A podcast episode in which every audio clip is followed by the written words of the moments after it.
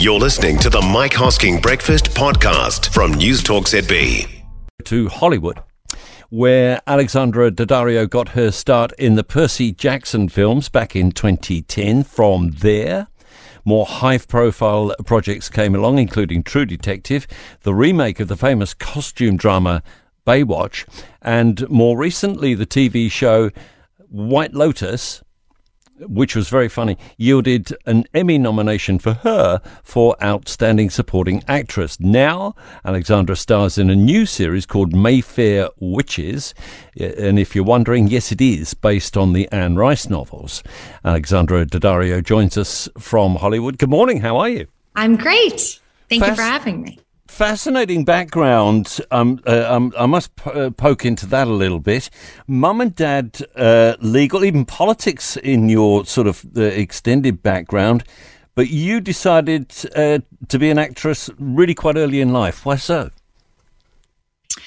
It was half accident, and then like anything else, when you're sort of exposed to all these different things, um, you just pick what you like. And I grew up in New York City, and acting lessons were one of the things that I had.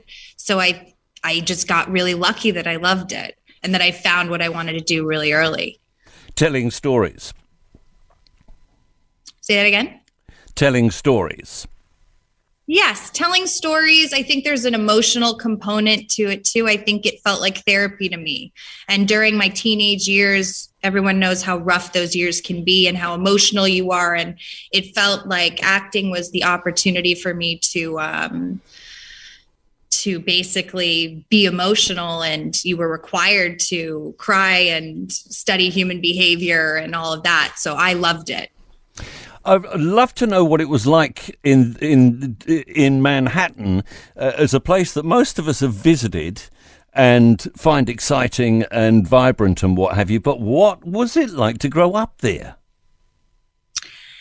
You don't know anything different, right? So I didn't know that anything, I, I didn't realize how unique it was until I left, until in my early twenties when I started to work elsewhere and go elsewhere. And now looking back, it was crazy. I grew up really fast. I, I, you know, it, the city is intense. So you become as intense as the city, and you become street smart, and you, um, it's not a relaxed place. So I definitely realize now, and living in L A, how different it was to grow up there. What a unique experience it was. Was that something that you realized as you started to uh, emerge into uh, acting roles, or it suddenly, oh, crikey, uh, that's what it yeah, was about? I, I mean, it's it's really weird to say it this way, because everyone's always trying to get out of their small town and go to the big city. And I think that I wanted to get out of New York, and I think acting did that. Acting allowed me to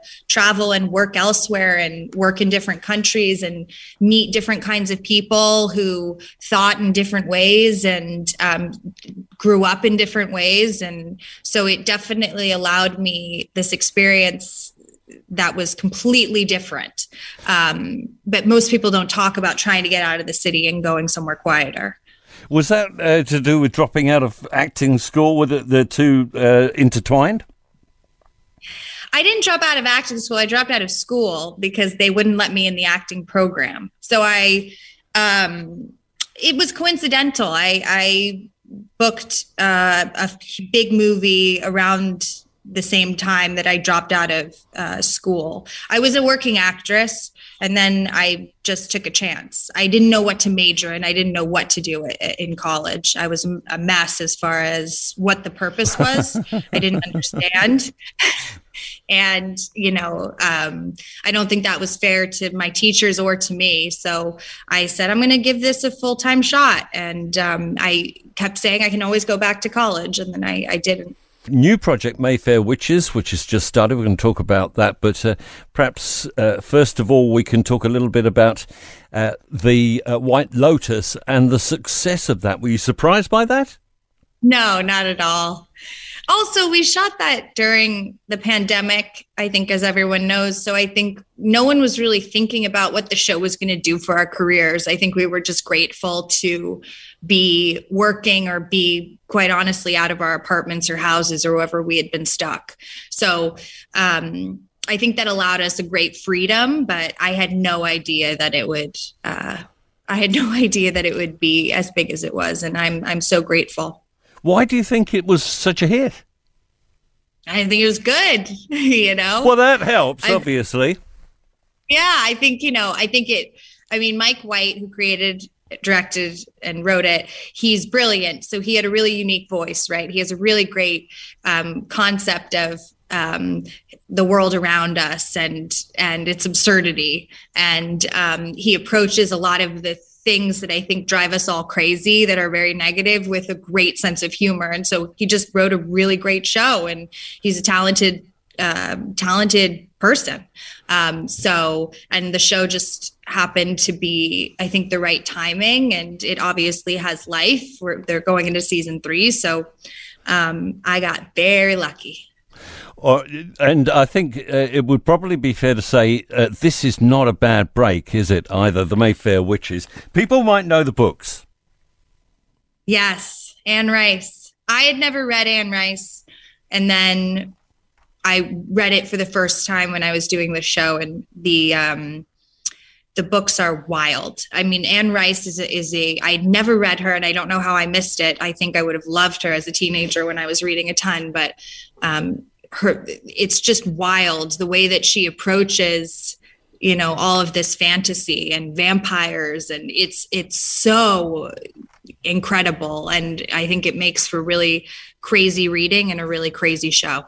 And your your particular role in it, just walk us through, uh, introduce us to it, because it's only just started here. Don't no spoilers, please. Sure.